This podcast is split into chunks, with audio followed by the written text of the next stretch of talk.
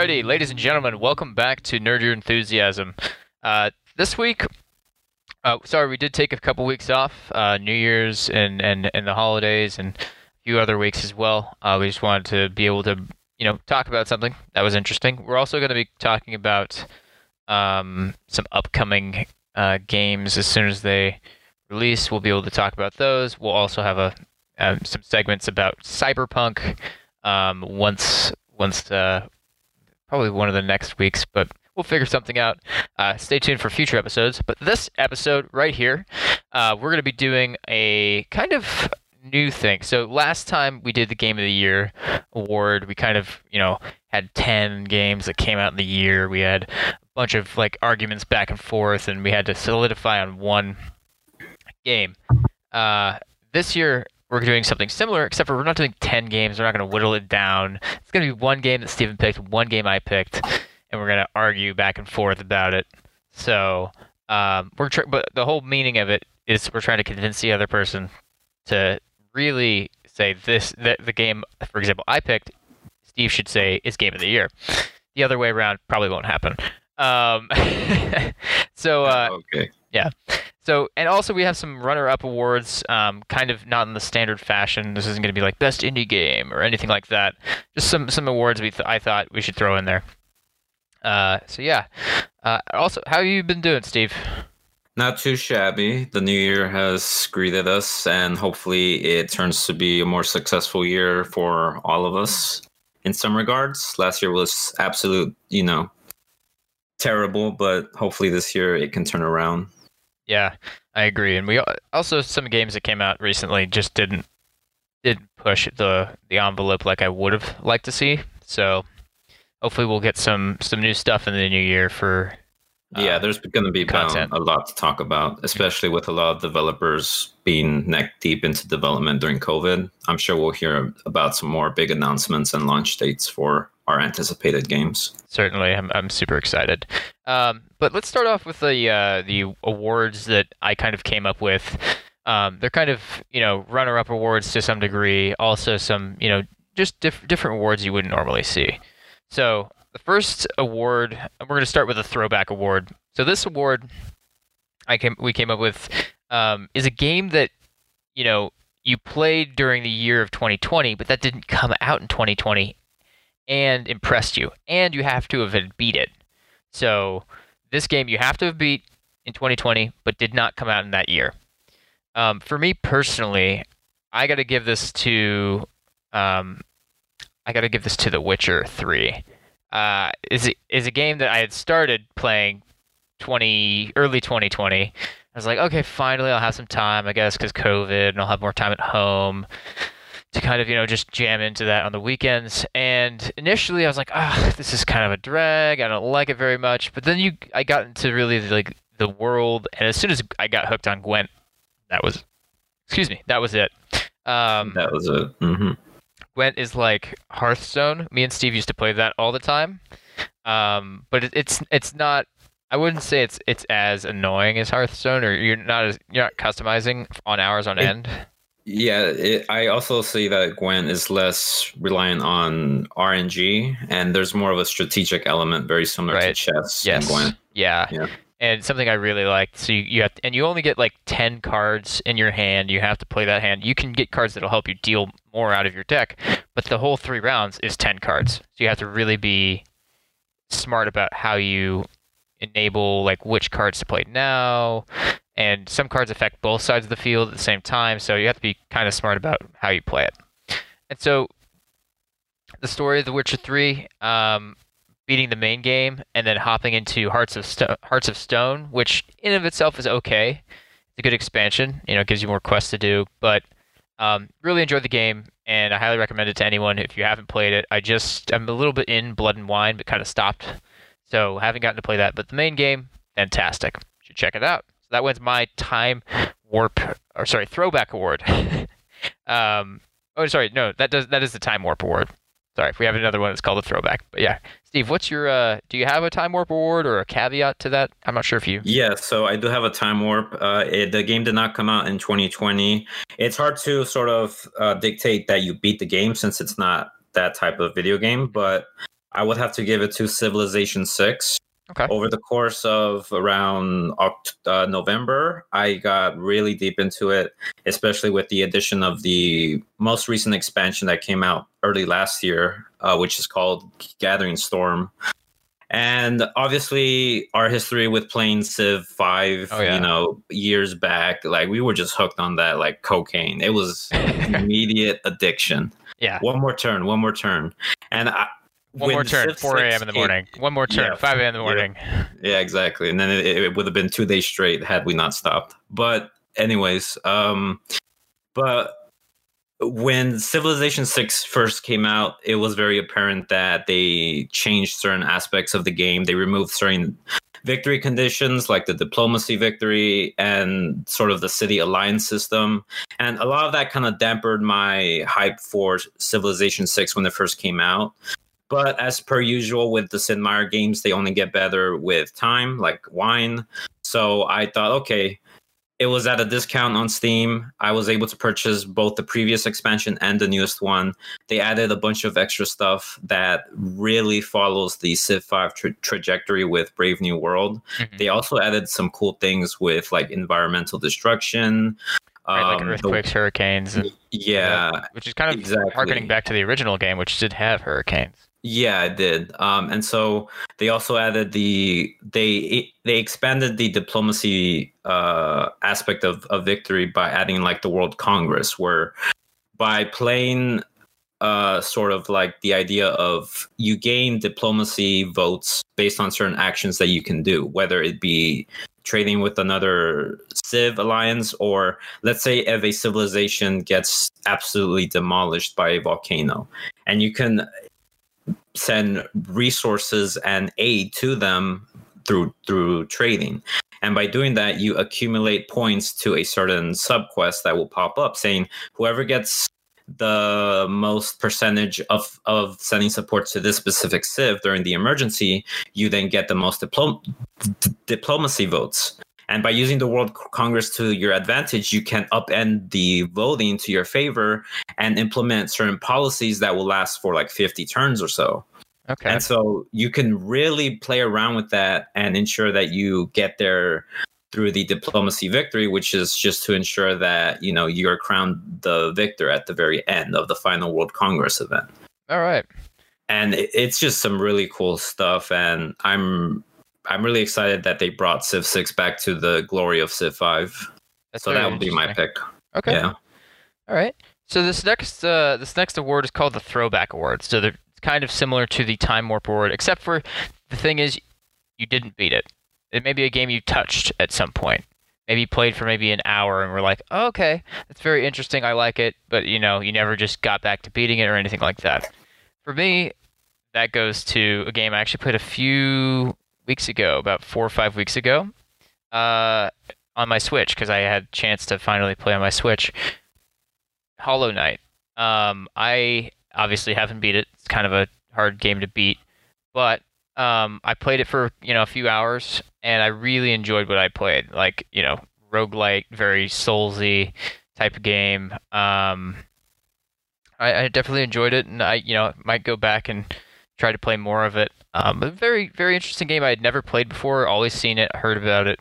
Um, actually had it for a while since uh, it was released on the Switch, but never really got into it until now. Um, and so, yeah, that goes to my Throwback Award. Uh, it's a game that didn't come out in twenty twenty, but I just didn't beat, but have played for a while. Yeah, that's a good pick. I, I did play it briefly for like about an hour, and it, it's it's very simple mechanics make it seem like you would think it would be more easier than it is, but there's a lot of aspects about the movement that you have to take into consideration. Mm-hmm. So for yours? my... So my Throwback Award is going to go to Grice. This game came Grice. out, I believe, in twenty nineteen or twenty eighteen. Okay. It came out for the Switch and the P C. Um, it's a two D side-scroller artsy game in, that is very similar to Journey in some regards. I played it briefly for about an hour. It's a very short game. I could probably, you know, complete it in one full session, but I had, you know, it just kind of lapsed in my mind. What's, for a how bit. Do you spell it? G R I C E? G R I S, Grice. Oh. Or, yeah. Okay. Yeah, and it's just the art. The art direction is the one thing that really impressed me the most, and oh, yeah. it's definitely a little title that you should check out. Oh yeah, it looks like super artsy. Interesting. Kind of reminds me of um, what was that game, Bound? Yeah, it's like Bound. That's a little actually bit. It's not, a better I mean, comparison. it's it's kind of like a hard. It's hard to it, yeah, describe it, but it's kind of similar. Right. Because Bound was three D. This is two D, but it kind of looks similar. I mean, similar, yeah. like artsy kind of. I don't know. Yeah, yeah, but I think Bound is the better comparison than Journey, but they all share that, you know, artsy aspect right. to it. All right, very nice. Moving along, so uh, this game, uh, sorry, this award is going to be called the What the Hell, and then insert name. So What the Hell Matt Award. Uh, this award goes to the game that came out in twenty twenty, but just didn't play, and everyone tells me I should play. For me, it's got to be Hades. Um, I have not played that game yet. I have, have a Switch, so there's no real excuse other than just buying it and playing it. It's a roguelike. I love roguelikes. Uh, so what the hell? Uh, haven't had a chance to play it, and I really should, so that's why I picked that one for myself. What would you say for yours? Ooh, for mine, let's see here. That I did not play. Yakuza, You're Like a Dragon. Okay. As a big Yakuza fan who first started with Zero and then did something that you shouldn't do, skipped right to the sixth entry. It's like watching the first season of like of Breaking Bad and then going straight to the last season after that. Um, it's like but watching, yeah. yeah. Go ahead. Yeah. Um, and it's just... I I think my trepidation for getting it now is because since we since I acquired the PlayStation five, I'm still waiting for that next gen upgrade. I know that it won't be a big visual like upscale or like anything magnificent, but I just want to play the most definitive version before I really tap into it. But that would be the game that I should have played last year, but I just didn't. Okay. So this next uh, award is called the Price of Coal Award, and I want us to say the game at the same time. I want to see if we have the same game. Uh, the award goes to a game that came out in twenty twenty that has potential to be good, but right now really doesn't meet the expectation. We'll say it on three, just to see if we have the same game. One, right. two, three. Cyberpunk, Cyberpunk. twenty seventy-seven. yeah. Yeah. Um, and, and, you know, I kind of, I didn't select this this award on purpose to put Cyberpunk, but I was thinking, I was like, oh shit, it is Cyberpunk. Because, man, the game, I, I, I, I keep going back to it to see how it develops. The story has something there, but personally right now, it's just, like, it's not great. It's not, the story's not even that interesting. Um, yeah. They killed off, spoilers, not really, uh... You know, if you didn't play the first two hours of the game, then maybe you shouldn't listen to me. But there's a character called Jackie Wells, um, and he dies fairly early on. I could care less. Like, it's it's supposed to be a heartfelt. It's like, oh no, crickets. It's like, it's like, okay, they kill the character that I kind of found annoying.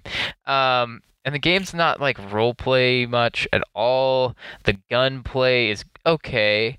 The The dialogue is, is like Just Cause dialogue. Yeah, I put it there, and that echelon of dialogue. Have you played Just Cause, Steven? Uh, very briefly. You I know played the, the second it's one. It's all about the gameplay, but did you play the story at all? I don't remember the story. Okay, that's the thing. Exactly. Um, because the, the story's like, really like, you know, oh man, we gotta care about this dialogue, but it's not good.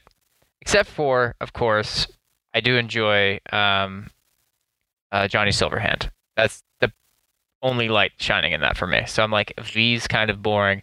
Like, eh. That's long story short. That's my that's my Price of Coal award. The reason it's called Price of Coal is because you paid for it, and right now it's coal, but it could be a diamond. That's why I kind of made that name. Um, go ahead. Whoa. So what? Do you have anything else to add to that?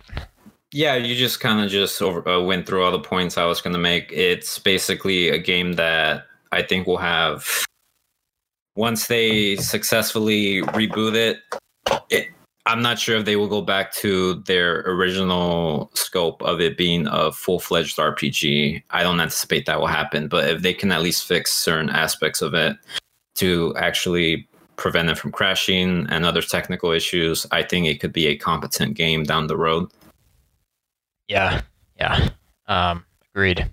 The last one here uh, we have is called Hyped for Friends Award. The award goes to a game that you can't wait to have multiplayer. If they teased it or anything like that, I think we might have a very similar game here. Um, uh, for myself, I picked The Last of Us two. Um, when was when did they and like show that brief snippet of what it looked like multiplayer? For it, Last was of Us? Leaked. Yeah, it was leaked. Yeah, it was leaked from a server, but uh, basically it showed ten seconds of someone about to kill another individual with like, I think they it was like a backstab or whatever, and then there was another uh, friendly player that came and just executed them right before it happens. And the the map was a snowy map. Um, it didn't look like a like a remake of any previous uh, O G Last of Us map, so it's all brand new. I certainly but hope the, it's the, not like a war zone or anything like that. I hope they go for actual multiplayer, but you know. They could like standardize a battle royale mode where it's not one hundred players, it's more like thirty, forty tops, because I feel like there's a lot of promise with the crafting system, especially as you scout for materials. And you could have that hybrid gameplay style where you're exploring to search for materials, you know, gain the the higher ground by getting specific key map locations, and then crafting and just trying to make the best with what you can craft. I think that could be fun. Yeah, I, I agree. Um, what is your pick? My pick is also The Last of Us okay, Part two. Surprised. Yeah, as soon as Faction comes out, that's going to be my go-to multiplayer for a while. Yeah, and you know, Factions from Last of Us one had a good basis. They don't really need to change too much. Yeah, I agree with that sentiment. Don't change too much. And if you do change too much, it may become something no one likes.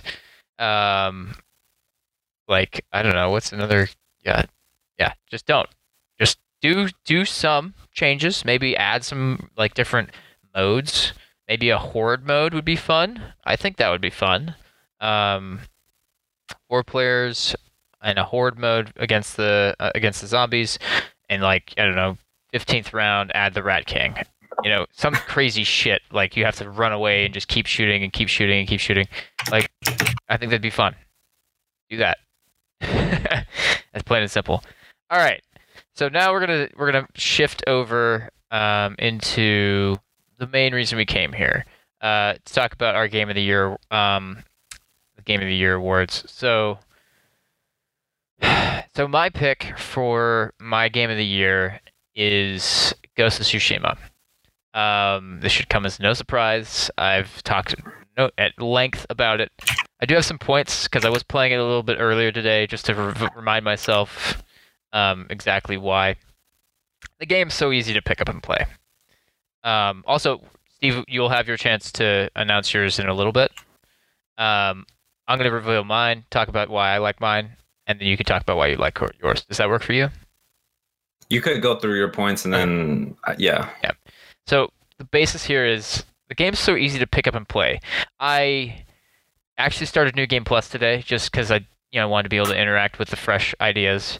Um, the game was seamless. It's like I, I just dropped right in. New Game Plus actually starts you off on a different, like a little tiny, tiny, tiny, tiny, tiny, like five second quest that says talk to the voiceless um, guy that has a bunch of like armor, like. Um, aesthetic stuff you can add, uh, new masks and everything like that for New Game Plus. Um, and then I went right into the game. Uh, I didn't spend too much time with the cutscenes because, you know, it, it was nice, except for the opening cutscene where you're riding across the plain on the horse. Just so beautiful. Um, multiplayer content was added when no one really knew it was coming and didn't really ask for it, and surprised us. Uh, yeah. I really enjoyed the multiplayer very much. Uh, when we did play it. And now I think the raids are out. We could check that out. We never actually beat the multiplayer, uh, you and I, but um, something we could go back to. Uh, as I already mentioned, New Game Plus, something that, you know, is kind of expected in this type of game, but we didn't really ask, no one really asked for it. Um, and, we, you know, they created content that I think really sends it home. Not to mention getting more a little bit into the story. Um, the characters are really fleshed out, and the U I is amazing. Whether it's the yeah, storms, the U I. When you're mm-hmm. you're you're the bad, like playing a little bit more Ronin-like, like dark, like un- dishonorable, um, or fair weather when you're playing honorable, or you know, just you could bring out your flute and change the weather to whatever you really want after you've gotten and unlocked certain songs you could play on your your flute. I, there probably is a name for the flute, but I'm probably messing that up. Um, tons of collectibles, side quests to take part in. Uh, you can, I think you have to do this the first side quest for every side character, whether it's Lady Masako and Murdered Family. Um, Uh, Sensei Ishikawa with it, he, he's the bow guy. Uh, what was the the drunk or not the drunk? Uh, the guy who sells the alcohol that gets you into Azumobe. Do you remember his name? Oh no, it's been a while. Get, but I know who you're Genshi talking about, or something like that. Um, I could pull it up. God, I should. Well, long story short, and then uh, Taka and his sister. Um. What's her name? Shows I really like do my uh the like oh uh, okay let's see.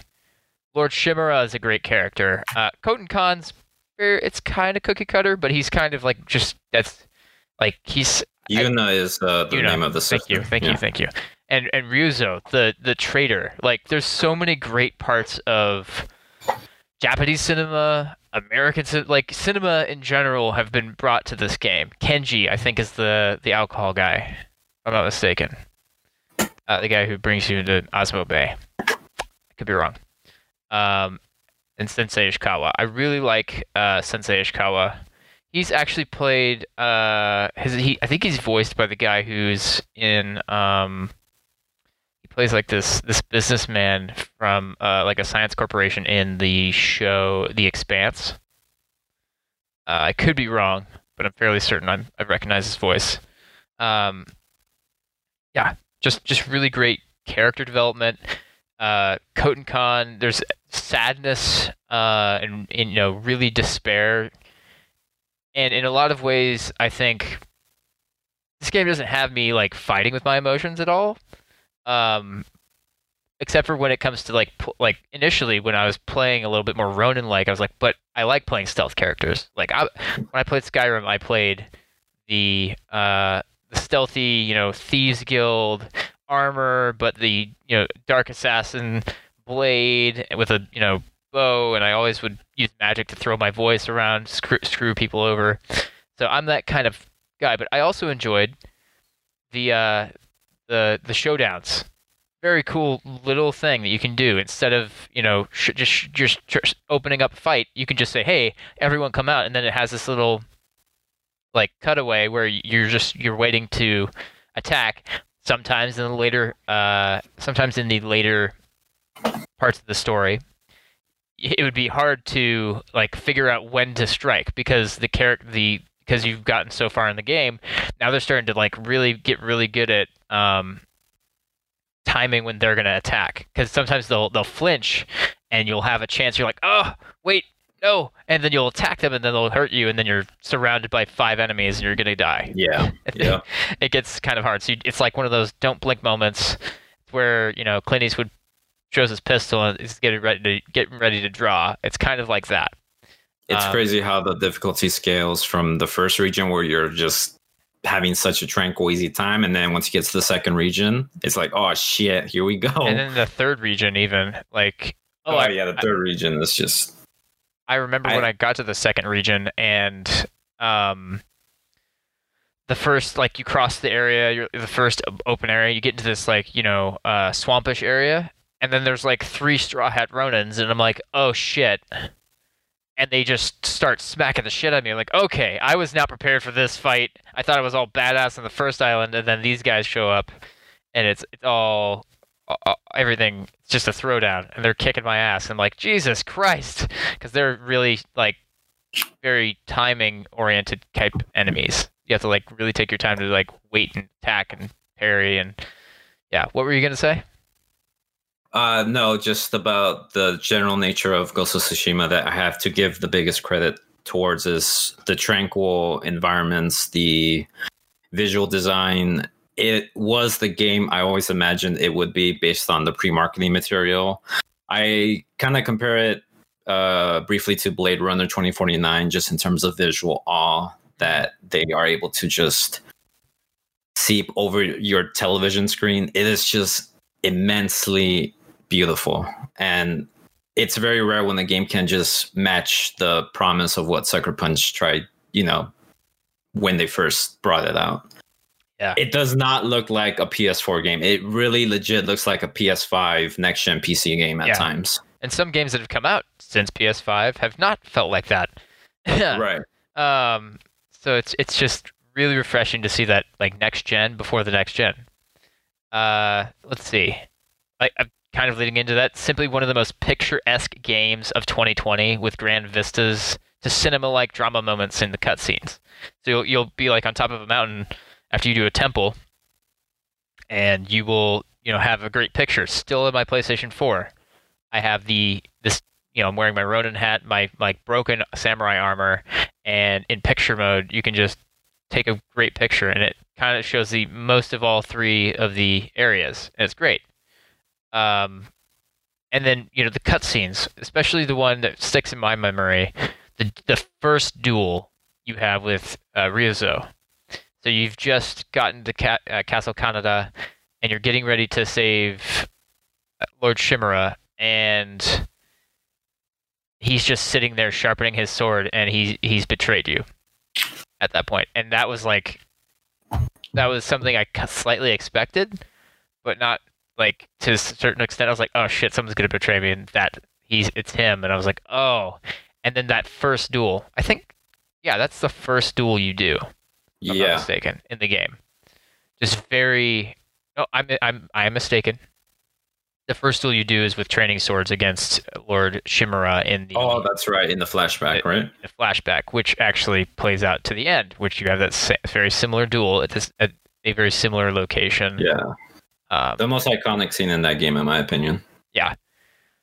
Very much, and and not to mention the the, the inner conflict you're having as Jin Sakai, um, you know, whether to be honorable or not. And eventually you have to become the Batman, become the Ghost. It's very much a... I mean, you could draw parallels across, you know, time for Batman and, and this game, but it's... it's it's.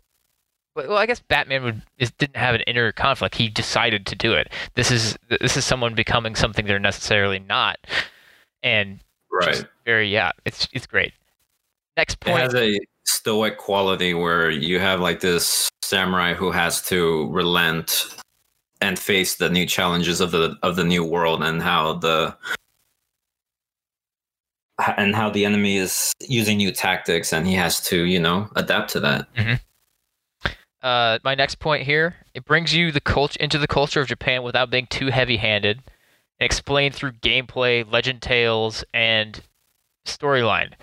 So. I mean, and also some of the hints even talk to you about this, but you don't have to go reading everything. You kind of get, like, the importance of why Tsushima needs to not, shouldn't fall, because it's the one island right before mainland Japan.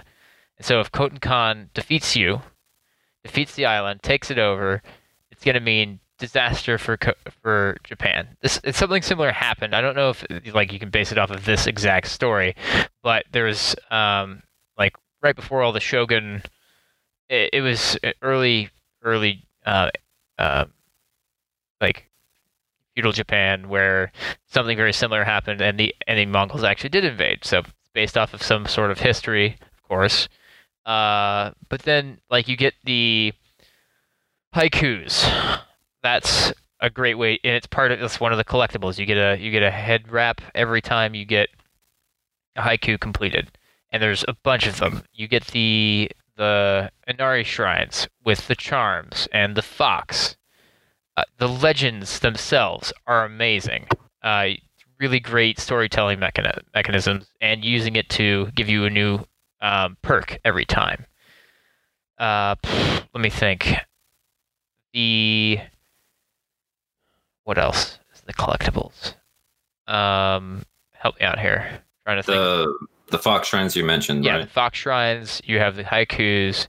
Um, you get to see beautiful you architecture. You get to pick up the fallen swords. Like, to yes, get the their fallen intent. swords, yes. And then also just, like, the magnificent beauty of it all. It's yeah, it's an incentive. Not it's like the main aspect Side of quests. Finding that collectible is not the end goal. It's just an incentive to explore the beautiful d- different sections of the area. Yeah, these beautiful temples, which is something else. Um, climbing the temples. Oh yeah, climbing the temples. The vertical aspect yeah. of Ghost of Tsushima that I think is a bit underrated. They took and this is and this is all done by an American studio. Not to sit mention that. Um, yeah. Sucker Punch, the people behind uh, Sly Cooper, which you can find a uh, Sly Cooper outfit in this game, a throwback to that. You have to climb a few of the taller pagodas and find them, but the temples typically will have different things around them, but you get to wear kind of Sly Cooper, and there's a secret trophy uh, attached to that. Uh, there's also sorrow, really sad moments in this game. Kind of want to bounce back to you know the feelings. Um, When your uncle won't listen to you and he ends up calling you a traitor and you have to escape from there in order to go help Yuna and go defeat Khotan Khan, and your uncle's not going to help you. And then all of a sudden your horse, which you've been with for so long, dies. The time when you're tied up with, uh, with Taka, and you know you've just been kind of knocked out, and you're like, "Shit, we got to get out of here. We got to get out of here." And then you see Khotan Khan right behind, uh, behind Jin, through like a cutscene, and it's like, "God damn it!" And he shows up, and you know it's it's someone's gonna die, and he takes Taka's head, and it's just so brutal. And he shows, I think he shows it to you, and then tosses it to the side, just like you shouldn't have listened. People, less people will die. Very like a Thanos move. He kind of like reminds me a little bit of Thanos and a little bit of like I don't know. It's a bit it's a bit of everything, but he's very just very like you could have avoided this and yet you didn't. There's a lot of great moments in this game. If you haven't played it, definitely pick it up and play it.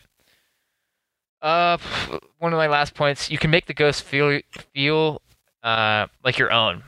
So you can, you know, wear the Ronin outfit, or you can go full samurai armor, or in the new New Game Plus, you could wear almost nothing. You could have literally like a, a, a towel right between your legs, and it's an armor set. Um, that's literally like it's like a it's like a loincloth, and that's about it. And so it's like you know that's kind of more of a funny thing, but you can really make it your own and play it the way you want to. Uh, you can play it. Play it with a bow. You could play it with uh, all silence weapons. You could just throw grenades at everybody. You, uh, various things. Not to mention the different stances. In, yeah. The stances are very similar to Neo. Oh, the grandma character, which I cannot remember her name to save my life. Um, she's kind of the, yeah. the caretaker of the Sakai estate. And she has two missions. And that is... the most impact, like that's a, for for meeting the char- from meeting to, for a time where you go to meeting the character to f- having the character finish off. Two missions, amazing.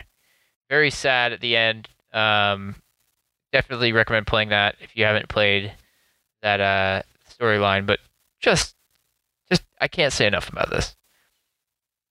And then if you really want to get really good at the game, you can make an entire different set. Like I said, kind of making the ghost your own. You can make a set of charms that plays your play, playing style. You want to play with bows more? Great. Have infinite bows, infinite arrows, like Legolas, and just walk through and murder everyone. Want to play with just like a samurai? You can make a build based around that. Want to play, you know, poisonous Ronin backstabbing everybody, and like if they pick up a bell, they get poisoned and die. Like you could play yeah. that way. That was my favorite way to play. Yeah, and kind of bouncing back to multiplayer, there's the raids that have come out. There's the multiplayer play with a friend. I think you can play up to four friends, right? Or is it two friends yeah. for the for the story and then four for the raid? Yep. Yeah.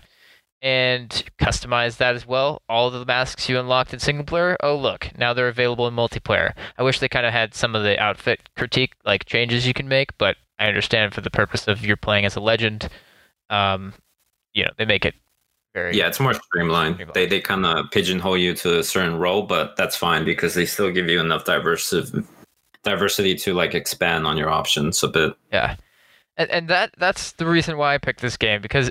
Oh, did I mention the music? And also that I got snubbed during the Game Awards? uh, the music yeah, alone is is yeah. is why it has these impactful moments. Like when you're fighting Khotan Khan at the end, he tosses something in your eyes. It's like shit. Or when Taka dies, or when just this the orchestra makes it seem like, you know, Kurosawa, but even better. Like it, it's insane just how good this game is. I've said my piece, um, but that's why I think it should be. That's why it's my pick of the game of the year. Very interested to see what you picked. That was really good deliberation for Ghost of Tsushima. Um, I had two other titles that was in the running for my overall pick. Persona five Royale, that would have been a very easy slam dunk, but obviously we had a certain... Uh, hesitance because it's considered like an expanded version, a director's cut. So I figured for the sake of this conversation, I won't nominate it. Uh, The Last of Us Part Two was going to be my go-to pick. Um, it is just a phenomenal work, a piece of art, and it will be remembered for years to come. However, as much as I love Naughty Dog and The Last of Us, there was an unexpected game that came out this year. Oh, Jesus. And it's a game that I had, through much deliberation after completing it, despite all of the fucking frustration I had with it. Oh. twenty seventy-seven You're going to have to convince me. And the reason for this is solely what? on the merits of C D Projekt Red's writing team.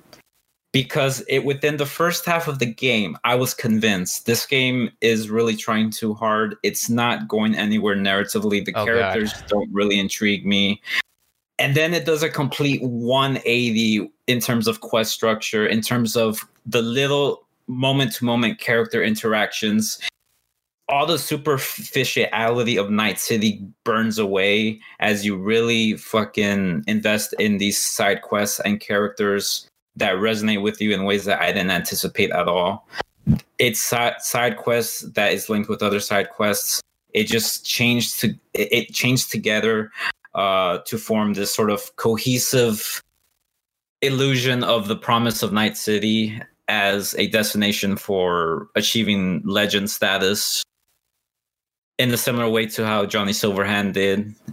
Um, and Despite all the technical technical problems, I had this game crash over twenty times for me.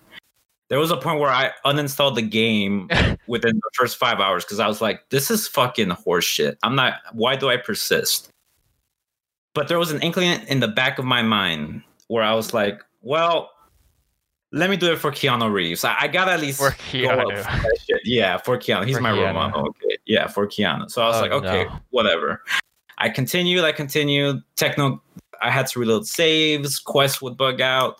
It is demonst- It is a technical monstrosity, and I give, I, this was a hard pick to make because I know that a lot of the backlash is warranted, and much of the merits that they had promised initially with deceptive with deceptible marketing and the sort of YouTube influencers that were hyping this game up to oblivion, like all of that deserves just criticism and even more.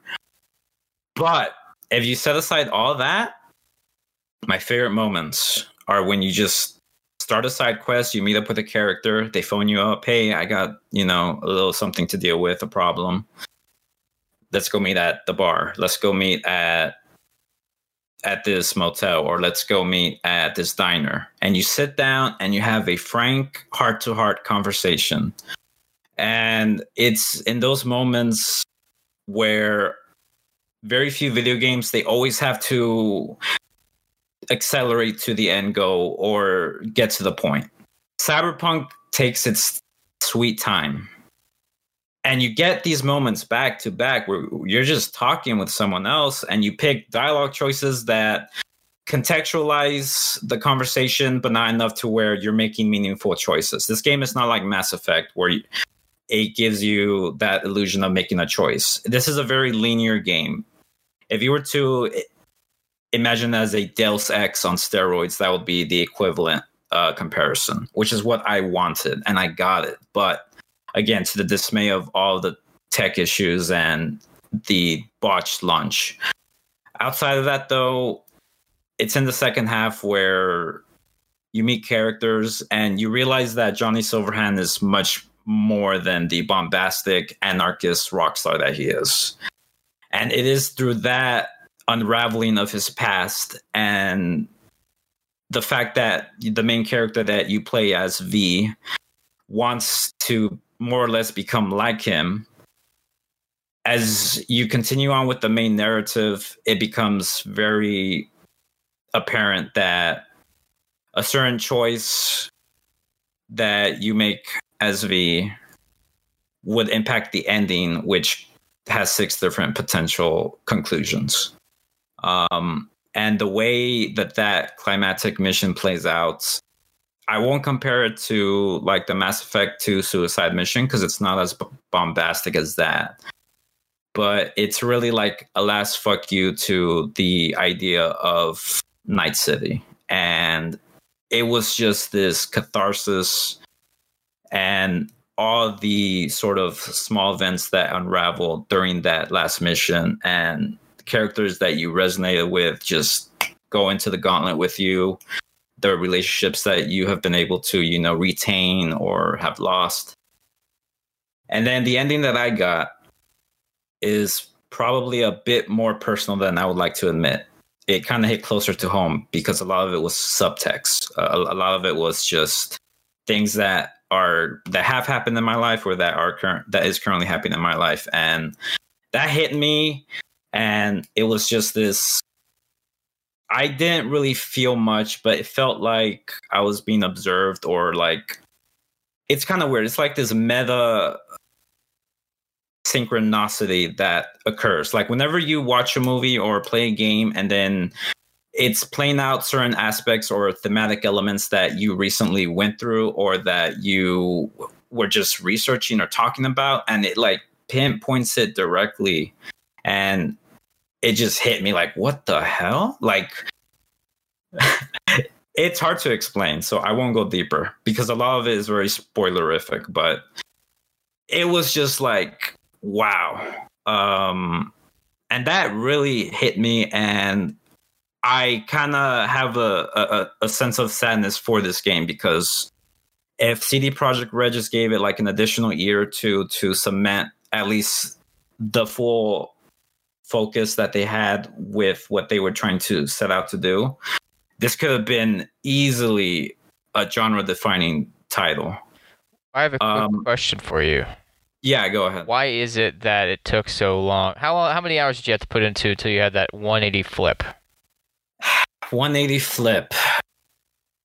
It depends, because a lot of the more interesting side quests really turn up like around the halfway mark, which is it's a bit sooner than that at times. It depends on, on what character side quests you decide to partake in. Some side quests, I'm not talking about like the very small things that you encounter Yikes. in the world.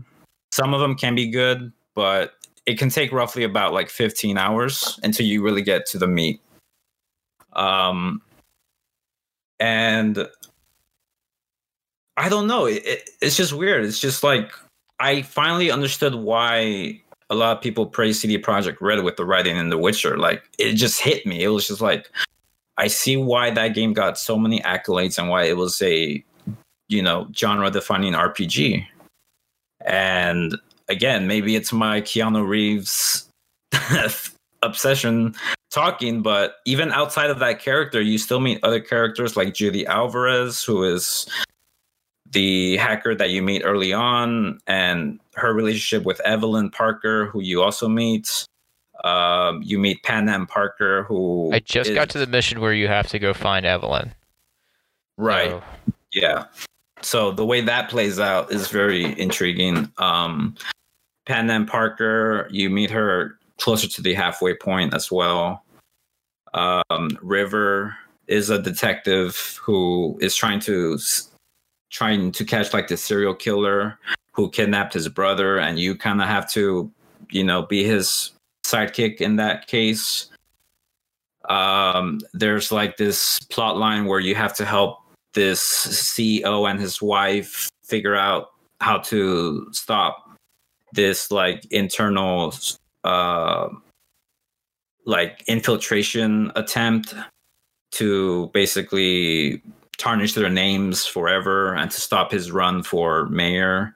There's just like so many interesting storylines, and there's this one side quest that really does go pretty far. I'm not going to spoil it, but it is like morally uh, questionable at times. And I was like, wow, I have, it's,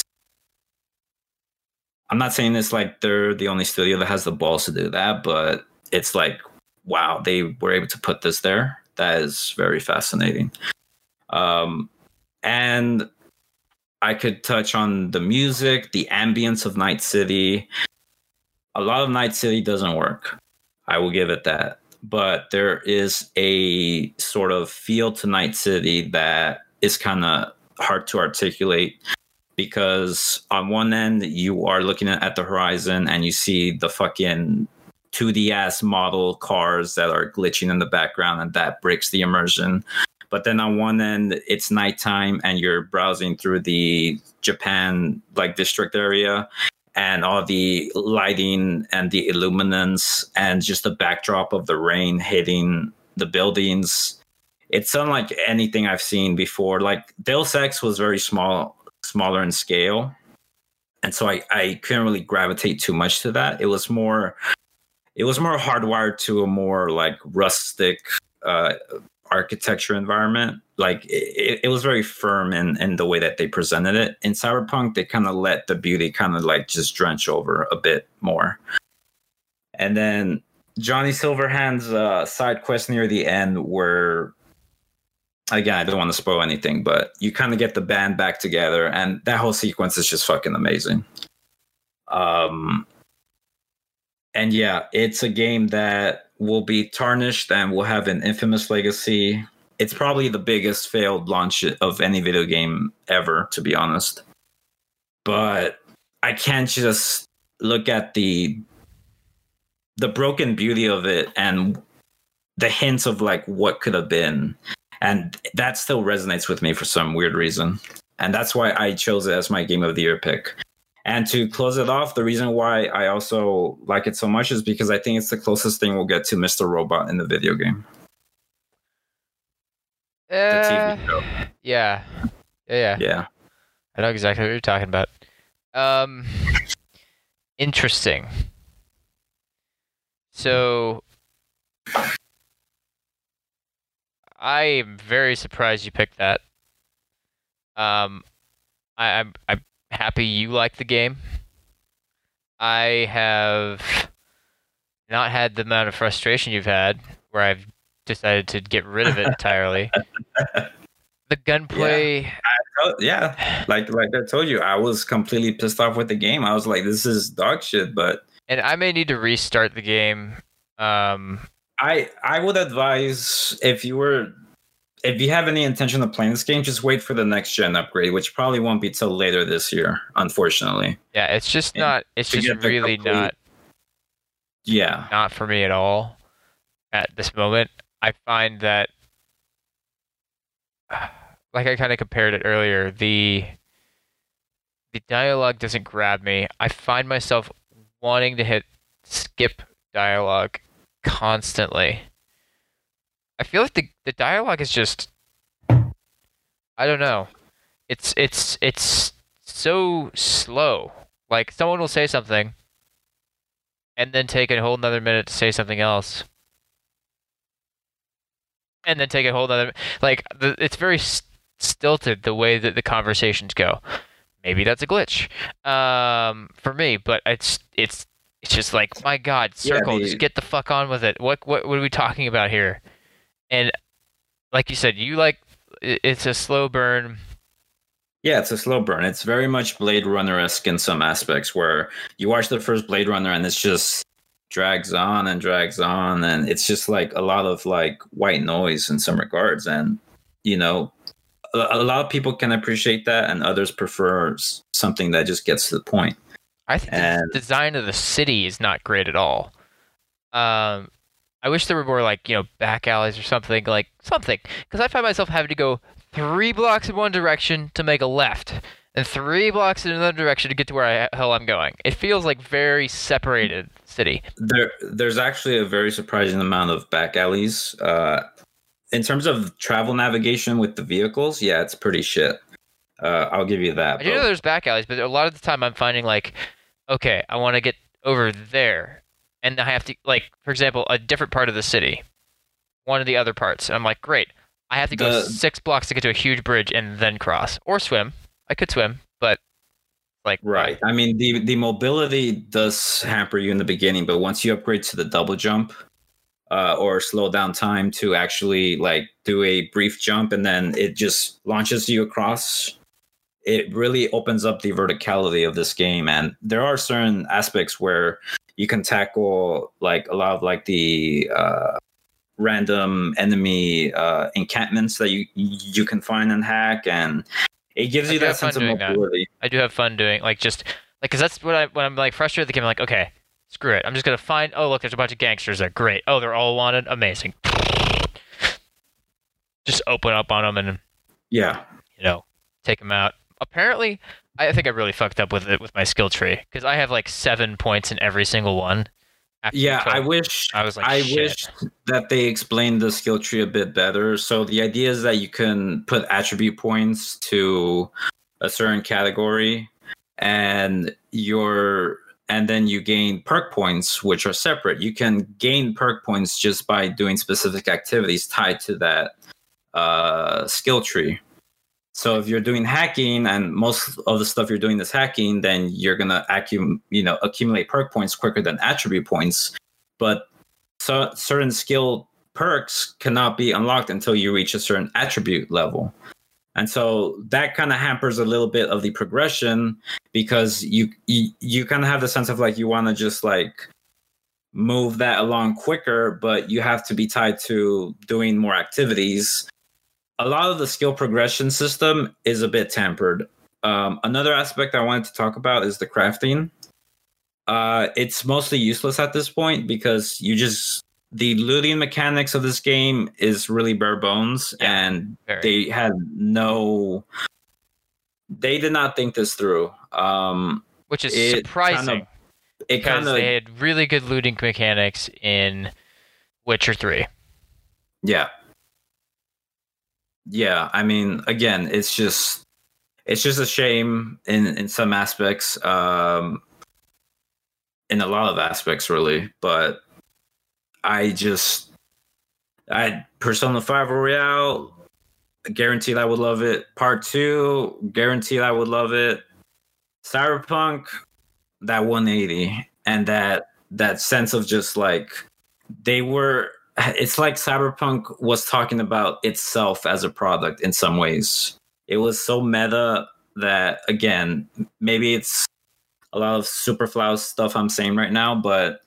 The idea of burning it to the ground, it being some type of statement against the video game industry, that is all contextualized within the cyberpunk genre. But for some reason, the way this game played out and the way it launched, I'm not saying it was intentional in some regards. I'm just saying that it just kind of fits perfectly with how it all plays out.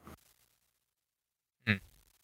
And yeah, uh, it, it's a very fascinating game. Okay. However, I do agree that Ghost of Tsushima is the better game. So you're going to concede? I'm going to concede right away. Immediately. Okay. Yep. Because I was going to say, dude, I'm about to take it to town, and we're going to have a fun time talking about the stealth mechanics of uh, Ghost of Tsushima versus that of that of Cyberpunk. I I know, I know, because there's no stealth mechanics in Witcher. There's no stealth mechanics in Witcher um, that I know of. I have never had to deal with that. But I know that's not their strong suit. But where their strong suits should have, where their strong suits should have been, it should have been with a crafting mechanic, because there's that's what I live for. That's like one of the things I live for in in in uh, Witcher three. They have great crafting mechanics. You could find a new Witcher thing, like a the, the how, uh, School of the Serpent, because Geralt comes from the School of the Wolf.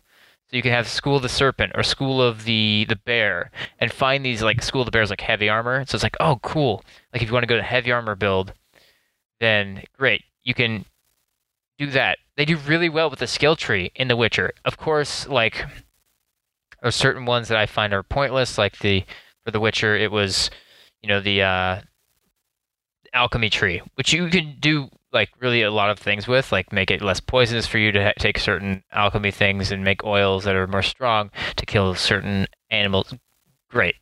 Like, they don't do super great with that, but in this game, they kind of, it, it didn't really do well at all. However, I haven't played as much as you have, I agree, but there's, when it comes to game of the year status, and you would have had actually probably a better time convincing me of Last of Us Part two, I will say. Um, if I had chosen The Last of Us Part two, that would have won. Oh, okay.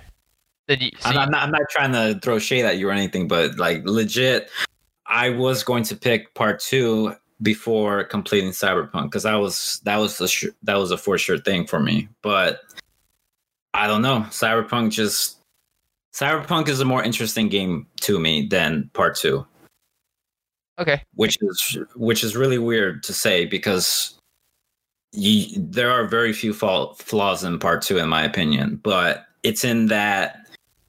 It, I think that's why I also kind of hesitated with Part two because it was kind of like, yeah, it's Naughty Dog, of course, like, and it's a great game. I, I love I love Last of Us Part two, which is why it would have been much harder for me to like. You probably would have come out with some I, great great arguments that I would be like, yeah, oh, fuck. I okay. think my argument is more personal. Because of the of one of the endings, and I'm surprised I even got that ending, sort of, because you can kind of like, kind of pinpoint and sort of like make decisions leading up to the climax mission that you're like, okay, I, I kind of feel like I, I want to do this and how everything will play out, and so you can kind of craft the ending in some regards and pick and like get the ending that you feel suits. The, the main character. Mm-hmm. And I was able to do that with my ending, and then just the added, you know, benefit of contextualizing certain aspects right. about my personal life. And I was just like, okay, okay, okay, so, okay. To be honest, it would have been like me picking Senua's Sacrifice for Game of yes. the Year when Legend yes. of Zelda Breath of the Wild came out. Right. It's like, oh, fuck. Legend of Zelda is such a much better game. But and right. like that, say you pick that one for yours, which is essentially what you would have done, and I would have right, picked exactly. Senua's Sacrifice because it's a much more personal meaning to me. I do yeah. respect that. Yeah, because there's there's this one. It, it's the final side quest for the Carrie uh, Aerodine character who you meet later on in the game, mm-hmm. in the back end, really. And he's one of the uh, band members of Samurai with uh, Johnny Silverhand, and the whole idea is reconnecting with him, seeing what he's up to. Uh, all, all the success that he's had since he's gone solo. Uh, and I'm just going to spoil this little visual sure. aspect of the side quest where he's just playing guitar and he's trying to come up with like a new concept for a song. And you're just there sitting next to him on a yacht. And Johnny Silverhand is like, you know, lying down on the very tip of the yacht, just looking up, you know, observing, you know, hearing the conversation that you have with uh with uh what's his name, Carrie? I forgot. I, I don't know. I never met the guy, so Carrie, you said Carrie. Yeah, Carrie. Yeah, Carrie uh Aerodine. And he's just plucking at that fucking guitar for like ten minutes and you're just there. And it's just like those quiet, dumbass moments where the game kind of reveals itself to you. Yeah, I, I definitely got that feeling. Like I, I, I was doing the there's this fight you can do, fist fight, which I got my ass handed to me at, and I need to get my strength up for that. But it's yeah. the, it's the twins fight where you are fighting yeah, the two guys. Top. Yeah, and mm-hmm. there's this guy there who's just kind of playing guitar, and it the way his hands are moving on the guitar looks like exactly how he should be playing it. Someone actually mentioned that on Reddit. And so, yeah, yeah they, they do a lot of little things. A lot of little things in the game to make you, like, understand, like, hey, check this out. It's little little intricacies, little care that they put into yeah. the game, which I do it's appreciate. Very ex- it's a very existential game in some ways that the marketing doesn't give it credit for. Like, when you look at the marketing for the game, it's like, oh, okay, it's a G T A slash... you know, cyberpunk ripoff where, oh, the dialogue. And I finally did actually commit a crime in the game, not on purpose, because, you know, oh, a lot, a lot of yeah. shot, shots going through the streets, and I accidentally clipped a civilian. Then the cops come after me. I was like, oh, shit. It's like two-star wanted level. Okay. Yeah. I haven't seen anything after that because I escaped, but, you know, I'm not sure if that matters or if I have a bounty on my head or something. No, the, the wanted system is just shit. They added that, like, in the last two weeks of the game coming out or some shit, so... yeah, there's just, it's a mess, but it's a beautiful mess, in my opinion. Yeah. Well, um, yeah, so you could see Game of the Year to Ghost of Tsushima. Uh, I yep. would have loved to see our argument, but I think, I think... honestly, my only grievances against Ghost of Tsushima is that the Khan is a... he's more of a force of nature. Yeah. There's very little characterization to him. Like you mentioned, he's more of a Thanos, but even I found Thanos to have more character. Oh, yeah. And then his his final boss fight was a little underdeveloped with how it progresses. Um, and then just the aspect of, like, the game tends to reward you for going the ninjutsu route a lot more than the samurai route. Like, obviously, if, if you prefer more... one-on-one katana duels and stuff, like, you can still go that route and have fun, but, like, there is no baked in, like, honor system to dictate and give you additional, like, passive bonuses or something to encourage you to follow a certain path. And a lot of, like, the dialogue in certain cutscenes kind of goes counter with what you're doing in game at times, where at one point, Jin Sakai is more samurai, but then at another cutscene, he's more of a, you know, ghost. Mm-hmm. And it, it kind of, it doesn't break the immersion for me too much, but it's enough to where I'm like, okay, uh, we're kind of just going back and forth a little bit here. But those are, like, my biggest grievances for what is a very competent and stunning game at the end of the day. Agreed. Yeah, I, I just can't get enough of the game. New Game Plus, you know, it, it It it's just there to, you know, further on the, the game. Um, allows me to unlock more stuff, finish off all my armor pieces that I didn't finish off. But yeah, overall, really great game.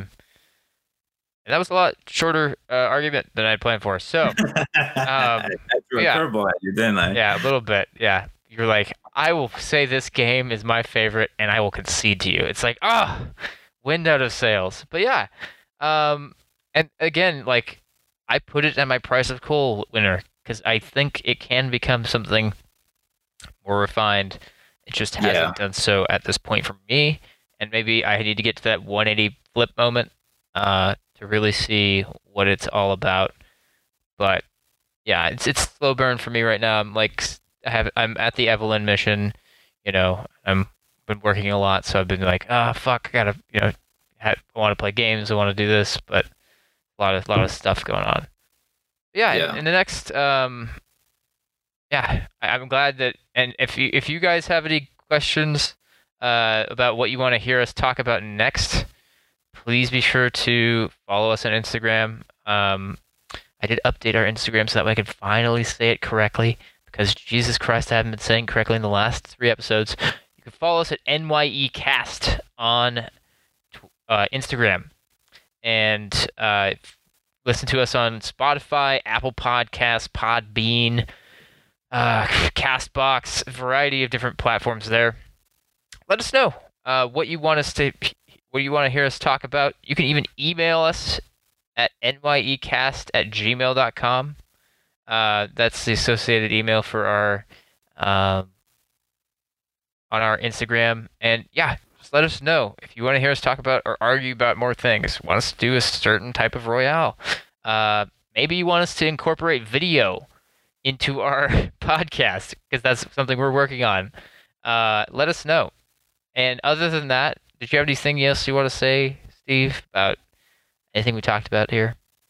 No, basically just a little subtle announcement that uh, we do plan on rotating guests more frequently. Uh, it will just be mostly me and Matt uh, for the foreseeable future. We do plan on incorporating more diverse voices to discuss, you know, what nerd aspects that we're currently uh, consuming, uh, whether it be, you know, television shows on Disney Plus, H B O.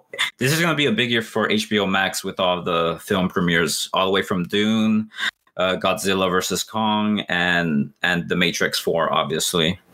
So stay tuned for that. Um, it's going to be a big year for that. And yeah, that's pretty much it. All right. Well, thanks so much for joining us this week, and I hope you have a great rest of your week, morning, day, wherever the hell you are. Have a good one. And once again, congrats to Ghost of Tsushima for winning our G O T Y twenty twenty award. Yes! Victory! Flawless. Revenge victory. For Tetris Effect. Oh, okay. Sure. All right. Have a good one. All right. Bye. Later.